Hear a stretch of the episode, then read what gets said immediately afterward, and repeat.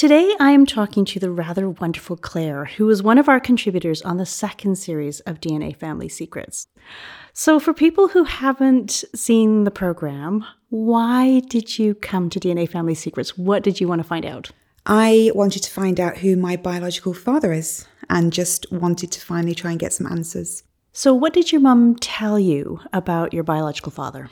So, my mum had always told me that it was a British soldier that she had met in Belfast back in 1982, and they had dated for a while. She told me what he looked like, she told me where she thought he was from, and she gave me a name. But I tried to look myself for years and years and didn't get anywhere, and sort of thought then maybe that wasn't the truth and gave up. So, there was a little bit of doubt going on there. Well, I didn't doubt it for a long time, but a few years ago, I got some more information that it might not be the truth and there could be somebody else that was actually my biological father. So there was a lot of doubt then and a lot of confusion. That's why I had to try and get the answers that I needed.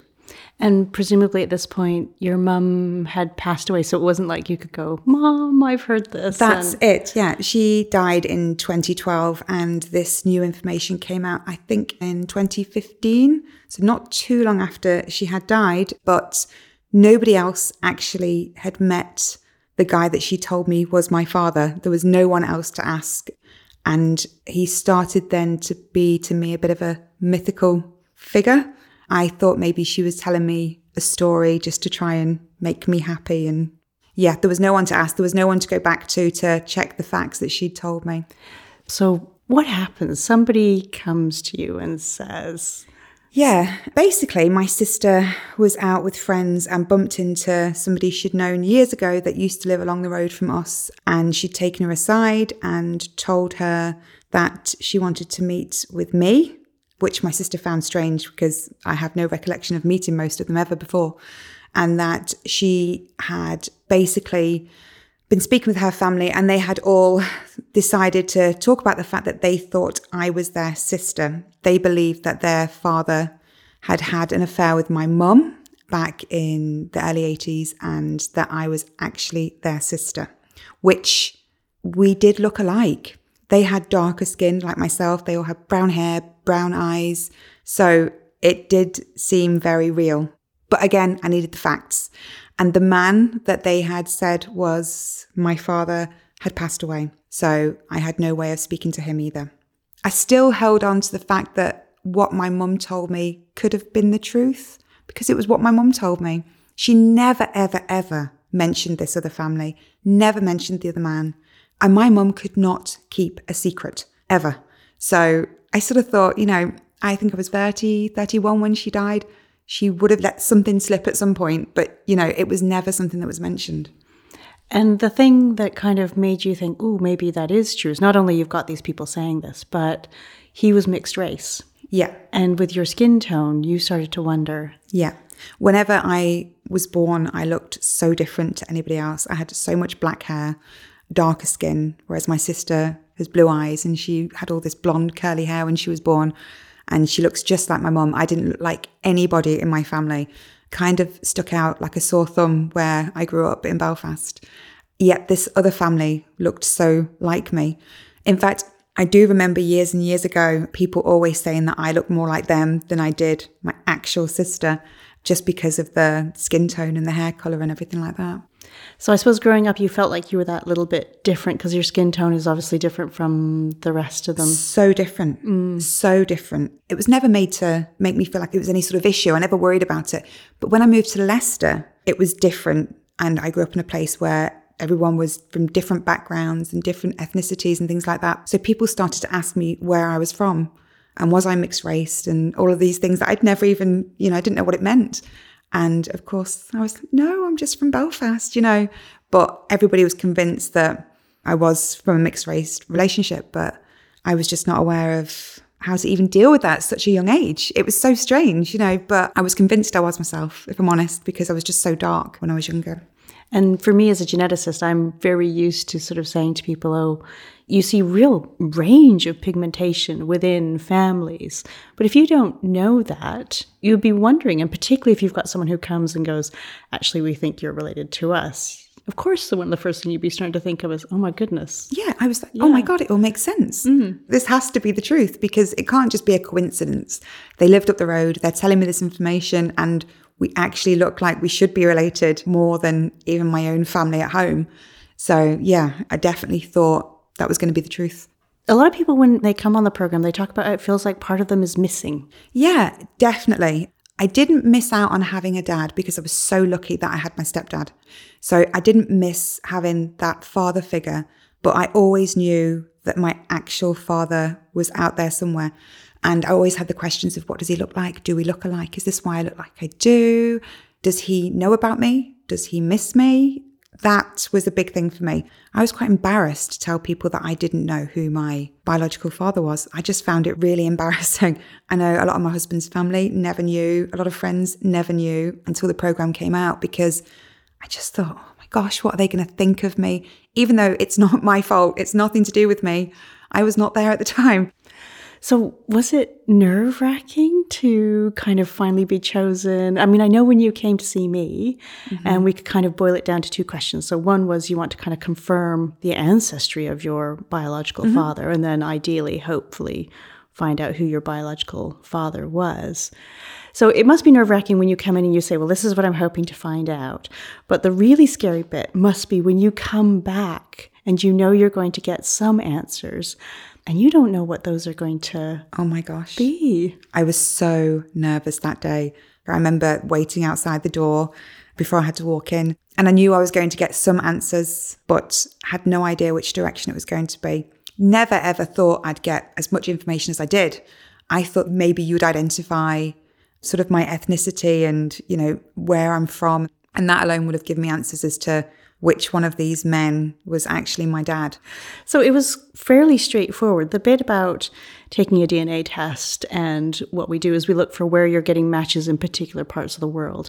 And yours was coming back as, you know, 100% British, mm-hmm. Irish, which completely fit with the whole idea that it wasn't this mixed race man who was your biological father. So that was the first thing I was able to tell you. So how was that? that was the biggest part because I remember when you started talking about where I'm from and explaining the whole thing, I could feel myself starting to shake from the inside out because I knew that was going to give me an answer. And that was all I wanted, just that answer. And then whenever you said Yorkshire, for me, that was huge because my mum had always told me the soldier was from Yorkshire. Now, I did always doubt my mum in the fact that her geography was very poor, but she was telling me this based on his accent. And that was your first words was Yorkshire. I'd been waiting for, you know, you're from Northern Ireland and somewhere exotic. And it was Northern Ireland and Yorkshire. And the minute you said that, I just knew instantly that mum was right. Yeah. We actually had a head start because your mom had given you a name mm-hmm. and you had a few close matches. And obviously, what we're looking for in those matches is the surname Green. And that's the sort of thing that we were finding. So we were able to narrow it down to a couple and that your biological father must be one of their sons. And we could see that one of them his name wasn't Jim on the birth certificate, but we could see that one of them had a nickname Jim mm. and that he had been in the army. Mm-hmm. And so that all fit together. Mm-hmm. I mean, I was able to tell you this and that we found him and your mom, everything that she'd told you was right. I remember, and even watching it back, just sitting there with sort of a glaze over my eyes, just thinking, oh my goodness, she's telling me everything that really I wanted to hear. I couldn't have asked for more of a better outcome. And I got so much more information than I'd ever thought I was going to get. So not only was it where he's from, but the name. He had a different name, but he was always known as Jim. So mum had got that right. And yeah, I just couldn't believe it. I couldn't have been happier. That was the main thing I wanted. Everything mum had ever told me about this man was completely right. And then Stacey told me that you guys had all been in contact with Jim Green and that, you know, obviously he was alive and he was talking to you guys and that she had a photograph of him and a letter, which by that point I was shaking so much. I was thinking, what is he going to say?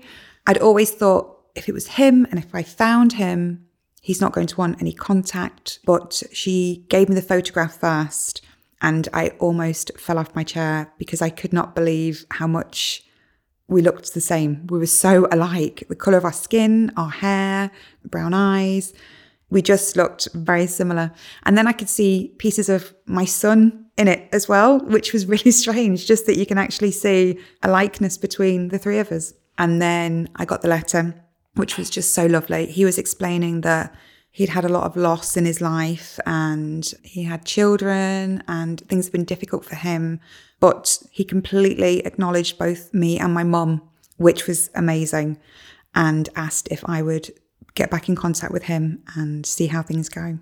I remember one of the things you said was that you wondered what it'd be like to hear his voice. So, yes. When did that happen? Oh my goodness. Very quickly after, I wrote a letter with my phone number in it. And it was a Friday night, and I was at home. Johnny was out, and my phone started ringing, and I looked at it. And I just had this strange feeling this is going to be him. And I answered the phone, and he had the most Yorkshire accent you could have ever heard. And it was just so strange talking to somebody that I've never spoken to before and thinking, that is actually my dad. This is the first conversation I've ever had with him. And I think that night we were on the phone for about an hour and a half, something that I never thought I was going to get. And within literally two weeks of the show ending for me, we were on the phone to each other. So, what would you like to have happen next? I would love to meet him. I think it's got this far. I couldn't not meet him now. So that's the best outcome for me. He hasn't mentioned it yet, so I want to let him decide when he's ready to do that. But I would love for the children to know about him at some point because they don't at the minute. They're so young. As far as they're aware, you know, their grandparents died a long time before they were born. So it would be a big thing for them to have a grandpa. But we need to work on a relationship a bit more and meet before that could ever happen. But from what I gather, he would be happy enough to be part of their lives as well. You know, they're part of him too. So that's what I would love to happen. So hopefully at some point we can go that far. I think that's the thing people always say in these situations just take it slowly because it's how you build that relationship. Although it's been a year now since we've been talking to each other, there was 39 years missed. So there's a lot to learn about each other before we take the next step. I'm ready, I think, but it'll be just whenever he's ready. So, when you came to the program, you had a couple of questions, and we were able to provide the answers for those. So, does it make you feel whole? Because a lot of people, when they come, they say, Look, I feel like I've got something missing. Now you've had the questions answered. Has it filled that for you? Definitely. For me, it wasn't missing the father figure as such, but it was just missing something but I didn't know what it was. And because I got so much more than I could have ever asked for. And now I have a dad again, which is amazing. So yeah, I think I do feel whole. I feel happier. I feel like my relationship with my mum is now, even though she's not here, it's still as strong as it always was. I completely trust everything that she ever told me. And maybe that's the gap that was missing for so long, but it's definitely been filled. Claire, it's been such a pleasure catching up with you. Thank you so much for talking to me.